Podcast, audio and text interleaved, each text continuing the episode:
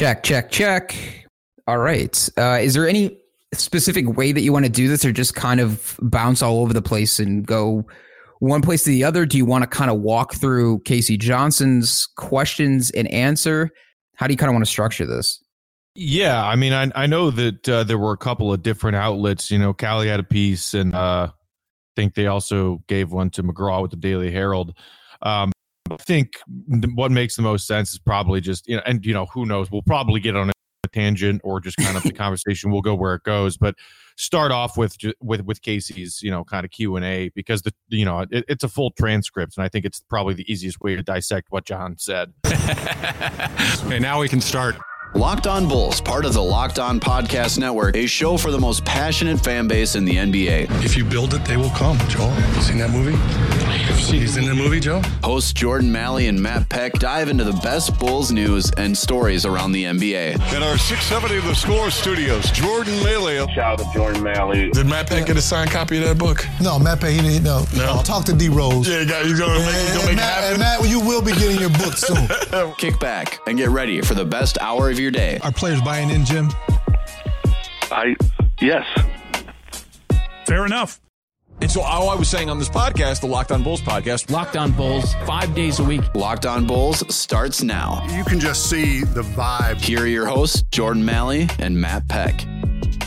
What's up and welcome into Locked On Bulls, part of the Locked On Podcast Network. Your team every day. I'm Jordan Malley. Along with me is Matt Peck.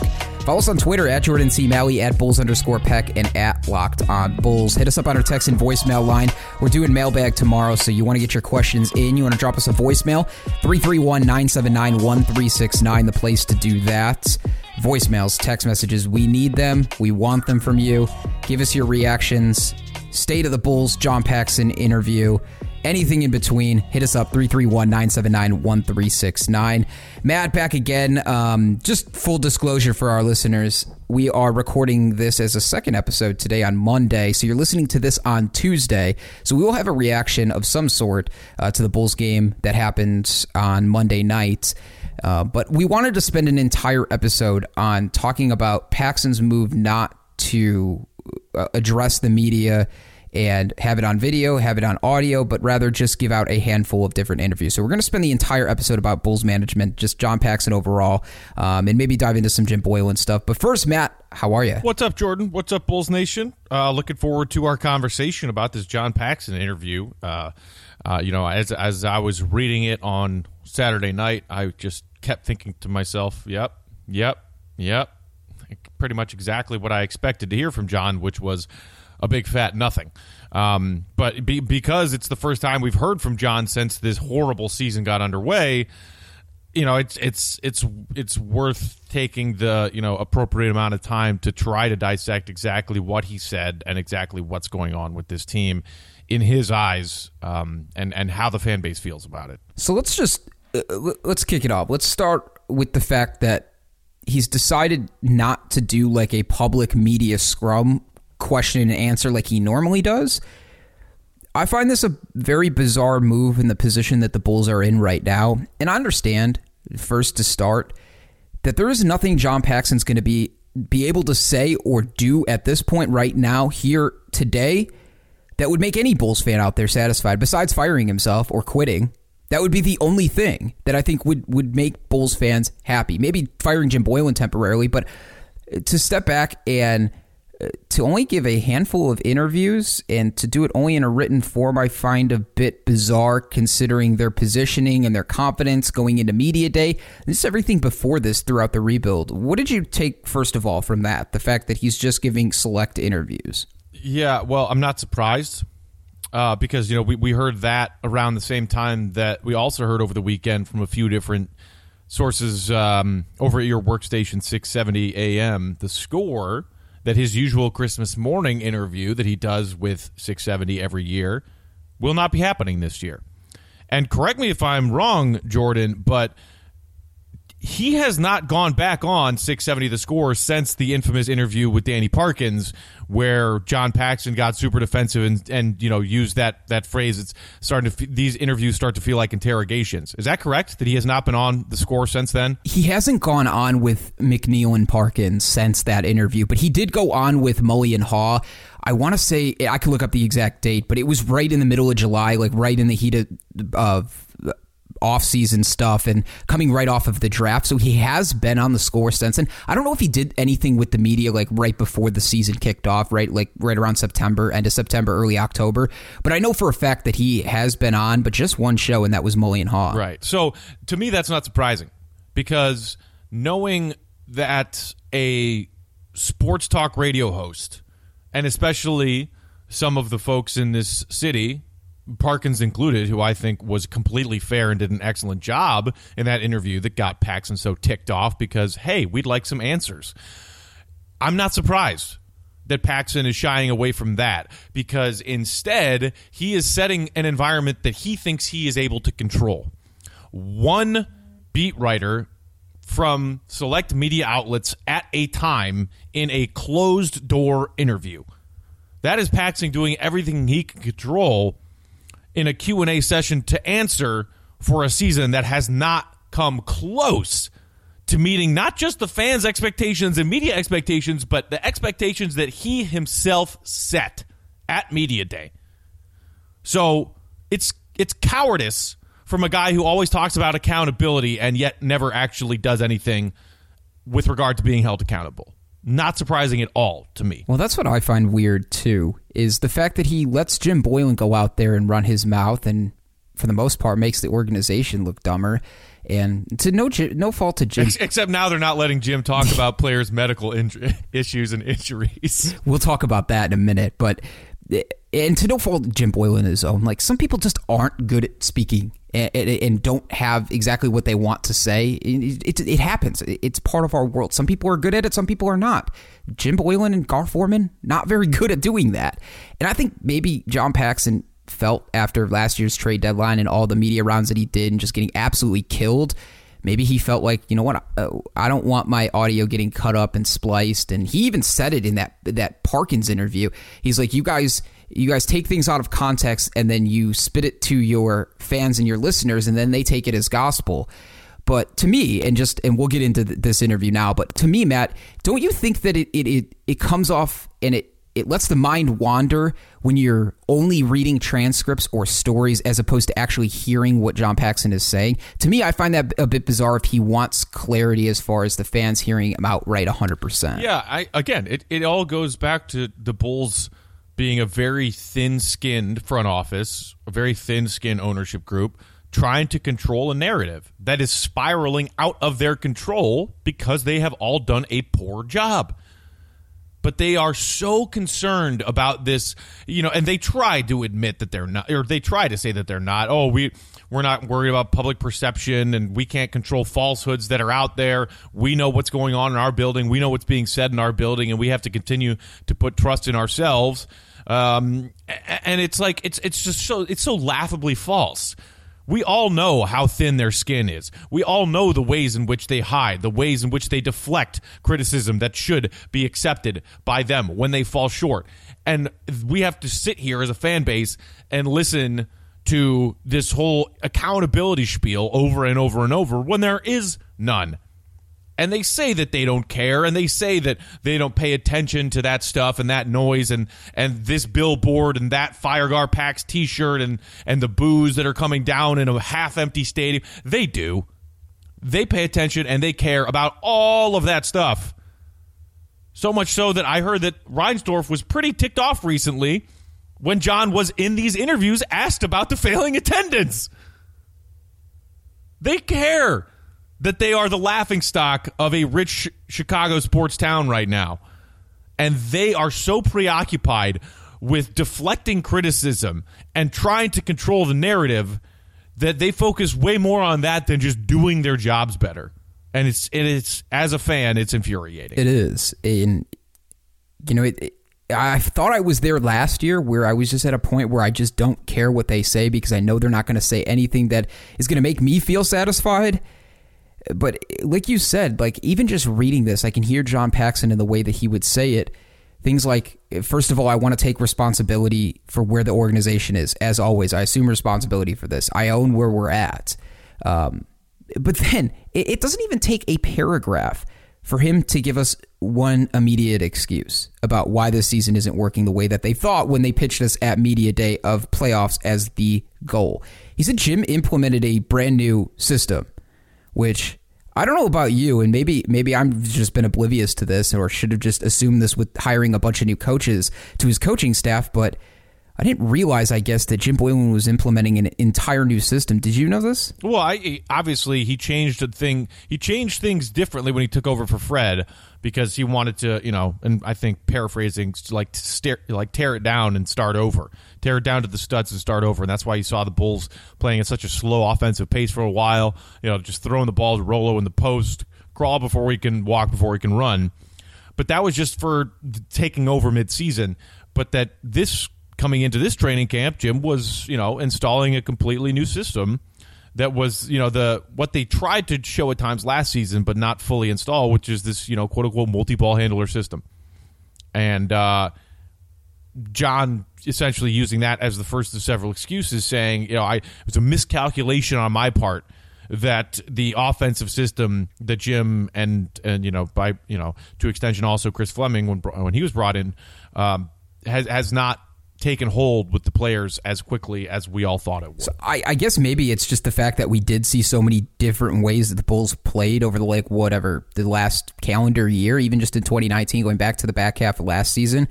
You know, there at one point we were watching Robin Lopez be their main source of offense, and that was a joke. Although shout out to Robin Lopez, he did a good job uh, and helped the Bulls in a lot of different ways. But then in February, we saw a glimpse of what we thought was going to be the Bulls' new quote unquote system, and then March obviously we didn't see anything. Guys sat and we saw a G League team out there for the most part. But anyway, I guess I was just confused when he used that, and maybe it isn't. Maybe it is a new system, and it wasn't just explicitly said. Because obviously they're playing different than they were last year, as far as just the way that things are going on both sides of the ball.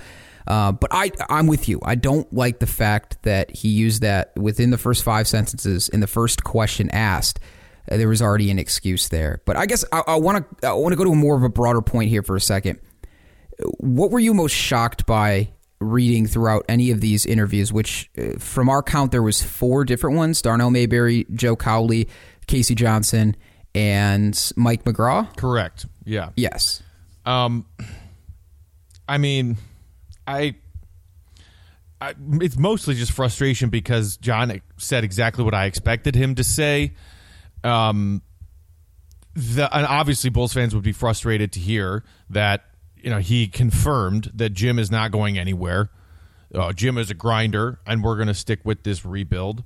Um, the thing that I thought was was most really annoying to me, and and even for someone who has heard John Paxson spin or try to spin a lot of his own BS after the fact when he gets called out for it, was the question that that K.C. asked him about what he said on media day and the goals for the organization this season. Our goals this year are really simple. Uh, first and foremost, we want to compete at a high, high level. Uh, we think we can compete, uh, and when you compete at a high level, you, you have the ability to be a playoff caliber team, and we uh, we are we set that as a goal. Jim talks about it; he's not afraid of it, and uh, and our guys through their work have, have shown us that uh, they want to make that commitment. So, so we feel we feel good about that. And just in case you didn't see it, I want to read this exactly.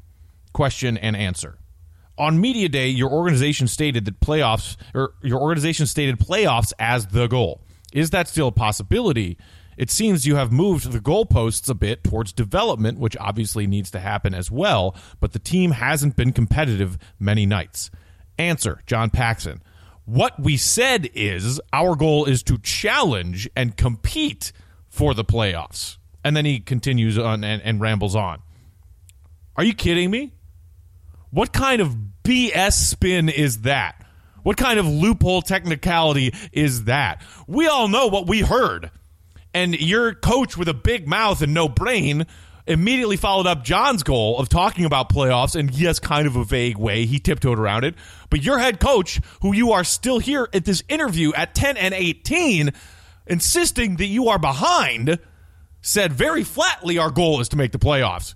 And you have to say, well, what we said was we didn't say our goal was to make the playoffs. We said our goal was to challenge and compete for the playoffs. Man, what the fuck is the difference? Get out of here with that bullshit. He's taking the goalpost from the field of play and putting it at the very last parking spot in the parking lot of the stadium. That's how far he's moving the goalpost on this one. Like eh, off of words, really? Come on. You can't think that your fan base or and or any of these writers that are doing these interviews believe you for a second or aren't calling you on that BS or aren't smart enough to realize, dude, oh, uh, come on. Eh, you're you're you're you're playing with words here at this point. And, and we can go back and pull the the audio from the media day too, just from Boylen and from from Paxson. I tweeted out one Gar Forman clip, and it wasn't anything towards Gar Forman. Like it wasn't to shit on him, but it was more the response and what we hear collectively throughout the entire team is that they, they are going to stick to this path. They think that they're on a, a, good trajectory and they think they're building off of something here. And I was like, uh, how delusional is everybody in that front office? And, and why do they think that their fans are dumb in some sense because that's how I feel when I hear this continuously. And we hear it from our fans too, Matt. We hear it on our text and voicemail line, and we get tweets daily about how people are done feeling like uh, they're just feeding their money into nothing and they feel like that they're being treated as if they're this is the first time they've ever followed this team before like at some point come on man own up own up to it i think fans would give you a little bit a little bit of credit if you had just said, yeah, you know what? It's two first two two and a half months sucked. We we're not playing at all up to expectations. And and yes, playoffs were the expectation, and we're failing miserably. I think fans would actually give him a little bit of credit for for just being truthful for once. Right. It's the same way that fans are infuriated with Jim Boylen's press conferences when he has to go out oh there and and say that's what they did. They brought their guys in and they closed the game out. We have to learn to do that. That's that's the growth plate. That's that's what we're close. We're right there. That's the next step. I don't see any disconnect. I don't see any disconnect. I see a team that's battling and trying. If you build it, they will come, Joel. You seen that movie? He's in the movie, Joe? oh well we won the first quarter or we battled tonight or you know i'm proud of the way we fought tonight when he coughs up a game that he absolutely should have won it's like you know uh, the the phrase that that my buddy John on Outsiders uses all the time, and it's it works for Jim boyle and it works for John pack it works for Gar Forman. It's gaslighting. Like we're, we're not stupid, and they say that they care about us, and that's the other infuriating thing from John's interview because you know he was asked, and I talked about this you know a, a, a moment ago. How much discussion is there from the Reinsdorfs to you about attendance, and how much of a concern is that? And Paxson's answer was quote very little. I mean, and then he goes on to talk about you know we're, we're, it's disappointing we're not drawing the way we are. You know, it's it's. I, I I've always felt our fan base will support us if they see guys really giving everything they have. I want what I want more than anything is to have a team our fan base can root for that competes. He, he he has to sit. You know, we have to sit here and listen to him talk about how he cares about the fan base and how you know uh, what he wants more than anything is to give the fan base a team worth rooting for. And then also in the same answer to the same question, try to say, "Well, we're not concerned about the lack of attendance right now." How what? How do those two things make any sense when said in the same breath? We really want our fans to have something we can root for. We're not concerned about attendance. The fan base is finally telling you that they have had enough. This loyal to a fault fan base is finally starting to show you in some of these recent home games that you and I talked about on Monday's episode, Jordan, have some of the lowest attendances recorded in more than a decade. And you sit there and answer, Are you concerned? Have the Reinsdorfs talked to you about attendance? And you say, No. But man, you know, I really hope the fans stick with us. What what the hell is that? And what what have they given us to give us any type of hope that this is going to turn around and it's just not going to be a carousel every single year of the same bullshit? I mean, I get it. It's only year 3 and we have still the second youngest team in the league uh, but you made it a priority this offseason to bring some veterans in here to actually mold this team into a team that was going to try and compete. Your Otto Porter trade looks fucking horrible right now. And and I can't and I'm not blaming Otto Porter for injuries, and I'm not blaming the front office for injuries, but it sucks. You knew this dude had injury problems, and then you came into the season banking on the fact that he was going to probably be the second most important piece to this team, to their success. You can't be that delusional. With the amount of times that you rest on your laurels about Derrick Rose and what could have been if knee injuries didn't happen, you have to be more aware that you can't rely on Otto Porter to be your second most important player to this thing going right this year. And sure enough, the dude's played in what, five games this season? And he might not even play another Right. game this season. And look, to be fair, I think you and I were both on board with the Otto trade when it happened. I thought we got a quality player Right. doing the best with a bad situation that was Bobby turned down the offer that they gave him, and Jabari was an explosion of, of horrible situations. And so you made the best out of a bad situation. Um, so at that time, we were like, well, all right, well, Otto's a solid player. He's overpaid, of course, but he's a solid player. And we saw the positive results when Otto came in and played last season. The Bulls looked more competent Right. with Otto than they had at any point in the rebuild so far. But now, as you said, the injury concern is there. And we sat here all summer long saying, oh, dear God, if Otto gets hurt, they're screwed. And so that was another excuse that Paxson used in these interviews. When K.C. Johnson asked him, So you're going to ride this out as is this season? Paxson's response was, There's not a quick fix. We'd like to get Otto back. Part of our shooting issues has been that he hasn't been on the floor. Okay, yes, that's true. It's also true that before he got hurt, Otto actually wasn't playing all that well to begin the season. What is more importantly true is that you, the vice president in charge of constructing this team's roster, said while we were all sitting here in the void screaming about the lack of wing depth on this roster, we're going to bring back Arcidiacono, we're going to bring back Shaq Harrison too, and we're going to ignore this glaringly obvious point of weakness on our roster behind a guy with injury history. So you can't use Otto's injury as an excuse if you're the guy who built the roster that has struggled so mightily in his absence.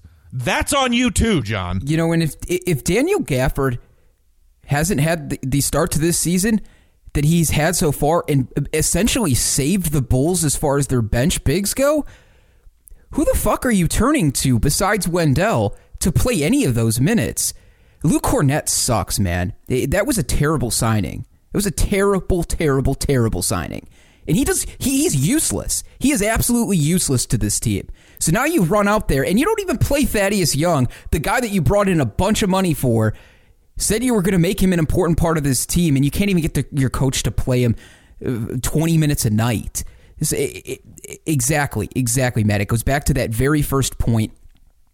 The number one priority on this team this year, this offseason, was to have depth. They even said that. Besides leadership, veteran leadership, they wanted to have depth. And they missed it at the most crucial position on this team, that wing spot. They didn't draft a wing, and they didn't sign a wing. And then you re- relied on Chandler Hutchison, who hasn't been healthy since February, and you relied on Otto, who dealt with a handful of injuries just in last year's season with the Wizards before he came to the Bulls. So to me, it, But I mean, hey, George, at least they have six point guards, none of whom yeah, are and it's great to see guards. Ryan Arcidiacono playing the fucking three in a five point game in three minutes left in the game, or Shaq Harrison having to play the three. God, like or or Kris oh Dunn God. starting at oh the my three. God.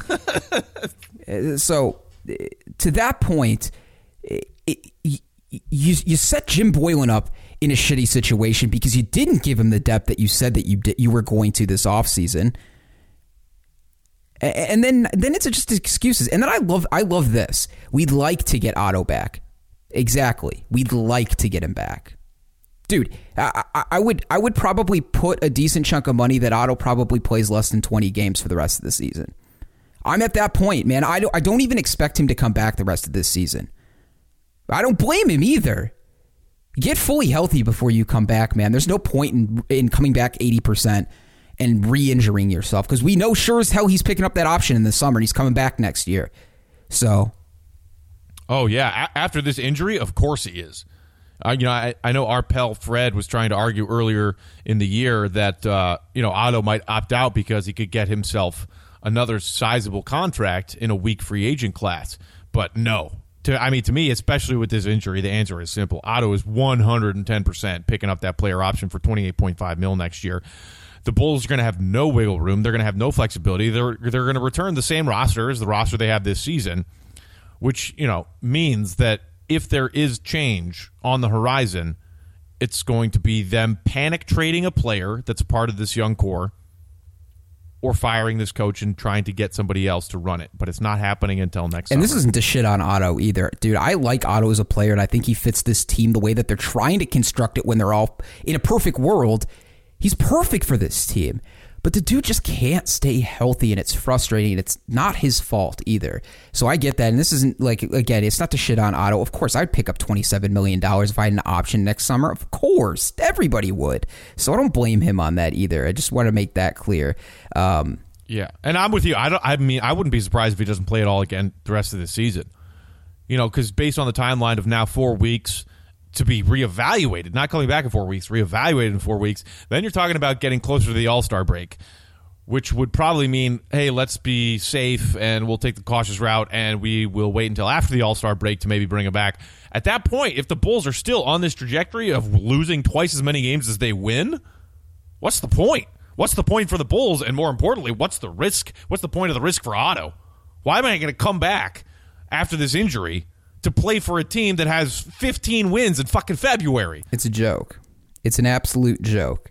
Matt, there's something else I want to get into too, because K.C. Johnson, I thought, did a good job of of something in particular that John Paxson had, had kind of ignored or sidestepped and asked him a couple of follow up questions. But before I do that, if you're listening to our podcast right now on Spotify, appreciate you and glad that Spotify has come along and started to distribute podcasts over the last year or so. So if you have a Spotify subscription, Spotify listeners, they've come out with this thing called Wrapped. It brings together your entire listening your listening log for the entire year. First it was only songs, but now they've included podcasts too. So if part of your Spotify wrap is one of us, either Locked On Bulls or any of the Locked On Podcast Network shows in your top listener listening podcasts of the year, take a screenshot of that and tag us at Locked On Live or at Locked On Bulls if we are your number one listenership. I know we already had one of our listeners tweet at us, and he listened to over Matt. He listened to over a thousand hours, or no, a thousand. What was it? Fifteen hundred minutes, maybe. A thousand hours sounds like a lot, That, that, that's, but it could be. I don't even know if we've done a thousand hours of this podcast since we started. That's, That's true. a- so that's a probably lot of 15 hours. I was going to say, yeah, fifteen hundred minutes um, of listening to us, and we were the top podcast he'd listened to all year. So we appreciate everybody who listens to us. So tweet at us um, at Locked On Bulls or at Locked On Live if we are one of your top shows of the year on Spotify. Tag us on Twitter, and we will share and retweet it. We might have something uh, special for you too if you tweet at us. So again, at Locked On Bulls for Spotify Wrapped. Matt, so back to the back to the question that I found, and I had to keep continuing to reread this over and over again. And shout out to K.C. Johnson for this. He asks maybe the third or the fourth question. He said, Do you think players believe in the system and in turn have belief in Jim Boylen? John Paxson, I want to read the answers in full here because I think it's important for context. John Paxson answers this question this way I have good communication with our players, so I have a good feel for what's going on. I think this is a combination of a lot of things. When you're not having success, it's easy to question and point fingers. When you run an offense and if you're getting open shots and individual players have to look at themselves too. Just like coaches have to look at themselves and I have to look at myself. I think it takes time for everybody to understand why you're doing certain things. The one thing about this system that Jim Boylen and his staff have implemented is there is room to grow. Jim tells me we're trying to set the foundation. That goes back to me getting guys to understand that and then start playing instinctually out of that. That's the next area they have to grow. So, in my opinion, that first question, he didn't answer the question. He didn't a- answer whether or not he believes players are still buying into what Jim Boylen is serving as far as overall what he's doing with this team night in and night out. So then he asks a different question, then follows up again with a different one. Do you think the locker room still buys into Jim? Answer from John Paxson. We recognize players have a voice in this day and age. They are empowered in a way they've never been. And that's a good thing for the league. They've taken that and used that in a positive way for the league. We talk to the players. Thad, we've spoke to. The one thing I am confident is Guy guys in that locker room share the same goal. They are together. There's never going to be a perfect situation. There's always going to be some type of conflict. It can be teammate to teammate or coaches to players. That's inevitable in this business. I don't expect this group to fracture. I'd be disappointed if they did. All the guys in the locker room expressed to us their character, and that's not where they want to go or would ever go. I believe when they tell me that I know that when things are bad and you're not winning as much as you should, people want to point fingers. I'm not doing that internally. We can't do that internally. Once you do that, you're in trouble. Again, I don't think he answered the question there, or maybe he did by saying everything but. But to me, those responses say, you know what? There's been a lot of players, maybe behind closed doors, who said, like, what the fuck are we doing here? Like, what is he doing? What are we doing with this team in general? And it seems to me that all of those answers, without is explicitly saying it, guys are starting to say, yo, we're going to do our own thing because this is clearly not working. And it seems like the, the guys together as players are very, very, very, very tight knit, but not tight knit with their coach. I don't know how you took no. those answers, but I find it very bizarre. You don't have to be, you don't have to have a master's in like body language psychology to yeah. tell that this team and its collection of players are fucking fed up with Jim Boylen's bullshit. Nobody wants to listen to Jim Boylen. You can see it. You can see it with their body language, the way that they look, or more accurately, don't look at Jim during timeouts while Jim's talking. Jim has this annoying habit of like marching quickly and promptly and aggressively onto the court every time out he calls. It's like, dude, give your players a second to walk back themselves to the bench before you start yelling in their ear. Nobody on this team is enjoying playing for Jim Boylen right now with the exception of maybe you know a couple of his teachers' pets who are getting minutes who probably shouldn't be getting minutes. I mean, the, the, these que- these responses about whether or not guys are buying in, does the locker room buy in, you know, and assessing Jim's performance. These questions from Paxson are such obvious dodges because he knows that this team and its players are sick of Jim Boylen. I mean, he he was asked, uh, you know, how would you assess Jim's performance to this point? And he said, "I'm not giving in, or I'm not into giving rankings." He knows that this coach is failing, and was asked a question about assessing his coach's job performance, and said, "I don't want to do that." And he's asked, "Do you think players are still buying in?" And he, I mean, I can't like choking on his own lie is what I picture John doing here. I mean, it's a transcript. Sadly, we weren't in the room. We couldn't see John's body language when he's coughing up these lies and these ridiculous spins. There is no way that John believes, if he's being real with himself and looking in the mirror, that this coach, who he is backing and doubled down backing, despite their 9 and 18 start at the time of this interview, there is no way John believes his players are buying into Jim and are not sick of him already. Of course they are. You know, I was thinking about this uh, as an example of guys that were pissed off that left this organization that didn't mention before. Justin Holiday's another one too. I know that the Bulls were rumored to bring him back over the offseason, but from what I heard, it was part of that near mutiny last year was led in part by Justin Holiday. So there's another player too who has said, What the fuck are we doing here? And sure enough, he got shipped off about a month later. It was part of that leadership committee, which I found find hilarious. But you're right. Like, it, it's the same exact thing that happened to Jim Boylen when he went on uh, and Haugh last year, right right before trade deadline. And I played in our intro. Our, our players buying in, Jim, and he chokes on and pauses for like five seconds awkwardly and says, uh, uh yeah and they said, all right, fair enough. I mean, it's the same response from John Paxson as well. I think they both know that these players aren't buying in to, to anything here because it's not translating into the ultimate goal, which is wins. If this team was winning games, we wouldn't hear any of this.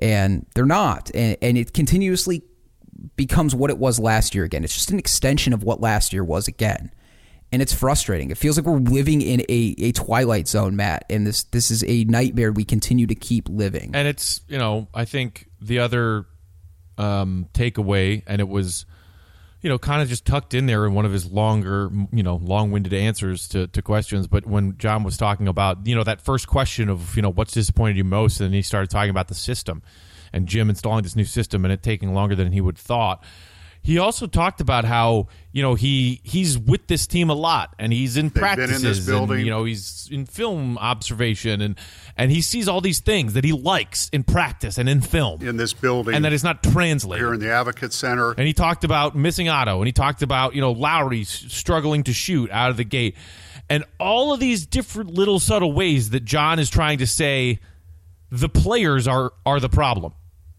It's the players' fault. The players aren't playing well enough in Jim's system. The players are given the right instructions in practice by this coaching staff. The players are told the right things in film study by this coaching staff. And it's not translating into games, and he is refusing to answer a question about his coach's job performance and throwing the players under the bus, just like Jim's been doing all season long. And it is the latest example of this organization who, surprise, surprise, goes back to no one who actually wears a jersey and plays on the court in this league, having respect for this organization. And these Jabari comments from recently, it's because when whenever anything's going rocky, who do they throw under the bus? Occasionally a coach, you know, threw Fred under the bus despite not giving him any of the pieces that they should have. Threw Tom Thibodeau under the bus on his way out of town but most of the time, it is say whatever you want about the players. If we're not winning games, blame the players for not playing well enough. But don't you dare come at us. Don't you dare come at the people at the top of this organization. And this interview from John Paxson is another gigantic, fat, ugly example of exactly that. You know what's oddly bizarre, Matt, is that sounds like that response from John Paxson and always putting it on the players and blaming them first and not taking any accountability of himself. It's exactly what I said last year around January, February, that I was fearful that John Paxson and Jim Boylen had like minds. And sure enough, speak, speaks volumes. Jim Boylen does the same exact thing. When he fucks up in a game late, whether it's rotations, subbing guys in and out, taking timeouts, whatever the case may be, he always spins it and turns it on the players, while in turn never taking the accountability either bus throws every player in front of it and says, you know what, deal with it. And John Paxson's doing the same exact thing. And, and he can say as much as he wants, yes, we take responsibility. Eh, I mean, that doesn't mean anything to me because it's not genuine. I don't feel like it's genuine when he says that because we hear it repeated so often. But again, it just goes back to John Paxson and Jim Boylen are very, very like minded. And we're hearing that in the similar tones that we hear Jim Boylen after every game blame players for losses. I get it to some certain extent. The players are to blame for this too. I mean, they've got to step up and perform regardless of the incompetence of Jim Boylen or anybody in the front office. So the the players take part of this, but they're not the entire piece of the pie of why this thing is so dysfunctional. Right, um, and, and, it's and, frustrating when your coach doesn't take any accountability. And same thing with your your president of basketball operations. Right, and and you know, to be fair, we here on this podcast do not just talk only about bashing this front office and ownership. I know a lot of the fan base wants that to be the focus right now, especially the way the season has started. Um, and, and, that's the focus of other podcasts and other blogs. But we were talking Monday about Zach LaVine struggling to close, about Lauri Markkanen underperforming. We we analyze and criticize the players too when they deserve it. But to me, this is the crux of the issue. Coming into this season, we are hoping for as a fan base solid positive steps individually from some of these key players that would translate into the team taking steps and becoming more competitive and winning more games. It is a it is a big big fat sign to me that yes the players are underperforming but and more importantly how many players are regressing and how many players are developing. They tell us it's about internal development. Under this coach, under this regime, every important piece of this roster is regressing. Zach LaVine, regressing. Lauri Markkanen, regressing. Wendell Carter Jr., regressing. What, I mean, to me, that is the biggest sign of all that yes, the players can be underperforming and the players might not be as good as we want them to be. But if under this coaching staff, all of the play, if it were one player playing worse and some players were still getting better, then maybe that then you can say, okay, well, the, that player has reached a ceiling, or that play, it's on that player for regressing. When everyone on the roster looks like they're playing worse than they did last year, that is such a obvious sign to me to points that that points to where the real issue lies. I don't have anything else on this Paxson interview or what he did. For the most part, it was exactly what I expected it to be. Uh, but the, the, final question I have you, for you, Matt, is: Do you expect Paxson to do any type of radio interview or face-to-face media unless they make a trade going up to the deadline? Because I don't. Uh, and, and maybe even if they make a trade at this point or multiple trades leading up to the trade deadline, we might not even hear from them at that point if things are still just as bad as they are right now. No, I mean if if if they make a trade, then he'll speak. He has to speak if they make a trade. Um, you know, assuming it's something not just like a you know a cap clearing, you know, clerical work trade, you know, like the Melo trade or many of those other kinds of trades last season. Which you know, man, give the Bulls credit. Their team might be absolute crap a third of the way into the season, and their head coach is a laughing stock across the league, and their ownership and front office is a laughing stock across the league as former players are bashing them all around town. Uh, however, they're so good at helping other teams with their books and clerical work and, you know, clearing a few extra hundred thousand dollars here and there. Gee. What what a what a great thing to be proud of as an organization. Um, but no, to your question, I, I would not be surprised to to to not hear Paxson speak again for quite some time, and I think a, a, tra- a significant trade would do it. But based on what we heard Paxson say in these interviews, they are not looking to make a move. Maybe they are having some quiet internal conversations and they don't want to make them public yet. But if they if he insists on doubling down on Boylen and they continue to play this poorly and they have to think about making a change, I, I still think panic trading a player is more likely than firing Jim before the season ends. I'm with you on that. And you're listening to this on December 17th. So we're in the second day where guys like Thomas Satoransky and Thaddeus Young can now be available for making trades. So over, I don't know, the next mm, six, eight weeks or so, we'll see if this continues to ride the way that it does. Then maybe we do see one of those veteran guys that they brought in uh, dealt. And then maybe we do hear from Paxson um, or somebody from that extent in an interview, whether it's radio or just doing a media session in general. But I'm with you. I think it, it, it's going to be a panic trader. It's going to be dealing the veterans that they signed this offseason and basically sidestepping and saying, yeah, this derailed in year three. We're going to try it again next year and hopefully be even better than, hopefully have expectations that it'll go better than it did this year. And that's just to say that the Bulls don't go on a crazy winning streak of some kind, which the Bulls are known to do here in December and January and fuck everything up. So, I don't know. I don't know where it goes, but I, I do not expect him to speak as well. But do you expect uh, a Thaddeus Young or a Thomas Satoransky trade if the Bulls continue to kind of do this thing where they lose two or three games, they pick up a win, and lose two or three games? You expect a trade for either of those guys sooner rather than later? Because I can expect that there's teams out there that are actually competitive that would want either one of those players. I don't know. I mean, it's it's hard to say what this front office is thinking because we don't really have a whole lot of faith in their critical thinking ability. Um, I, I mean, I know if if anything, right now, Thad Young has gotten a couple of games with more minutes since it went public that he is not happy with the role so far, and it since it went public that if it didn't change, that he and his agent would look to find a trade, and even so much so that you know I, I've heard and I can't remember if it was phrased this way in Cowley's piece, but what I've heard is that um, Thad's agent has said to the Bulls when you know Thad made his agent aware of how frustrated he was, if you don't change this and give Thad more minutes, and you don't fix what's going on here, and you don't want to proactively find a trade for Thad because he wants out, we will go find a trade partner for you. That's what I've heard. So, uh, is it possible they trade Thad before the season's over? Yes, because Thad, before the season's over, might say, yo, I wanted to come help you guys build your culture, but your culture is fucked. Get me out. of here. Can't blame him. Cannot blame him one bit. You guys have reaction to anything over the weekend from the Paxson interviews. We want to hear from you. We're going to do a mailbag tomorrow, and I'm sure we're going to get a ton of questions about this as well. So 331 979 1369, the place to hit us up. Drop your voicemails, drop your text messages. 331 979 1369. Easiest way is save that number in your phone. Your frequent listener, frequent texter, caller.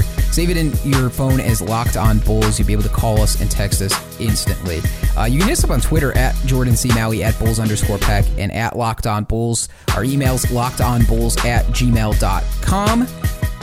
For Matt Peckham, Jordan Malley, Bulls Nation, have a wonderful day. We'll be back tomorrow with a fresh episode. For Jordan and Matt, we are out. Deuces. Talked a lot about accountability and the accountability you guys had for yourself and kind of self assessing yourself. This is now year three of this rebuild, and you guys are throwing the word playoffs around. In your mind, where is the accountability? Where is the pressure as far as you're concerned on yourself? I think, Joe, we, we put pressure on ourselves each and every day, you know, as, as we I don't. I, we put that pressure on ourselves, and, and um, I know when we started into this period, into the rebuild period, uh, we knew it was going to take time. We knew it was going to take a lot of effort. We knew um, that the decisions we made would be critical, and um, you know, our feeling is, and John mentioned, you know, where we are today versus where we were two years ago, that we're definitely headed in the right direction. That uh, Jim's mentioned we think we got the right type of people, the right young players with, with their makeup, their character, their work ethic. Uh, we certainly think we've added a degree of talent to this roster. Um, and and then the last, you know, one of the last steps this summer when we were putting this team together was to get some veterans that could come in here and play alongside these young guys. Uh, but not only to be mentors, guys that can play, that can contribute on the floor and be a part of our success moving forward. So um, we take that very seriously, being accountable, um, and we will continue to. And, you know, we think with the summer that we've had, both as far as draft, free agency, what's happening on the floor with Jim and his staff, that we're headed in the right direction. Locked On Bulls, a show for the most passionate fan base in the NBA. Hosts Jordan Malley and Matt Peck dive into the best Bulls news and stories around the NBA. For more content and to stay up to date, head over to lockedonbulls.com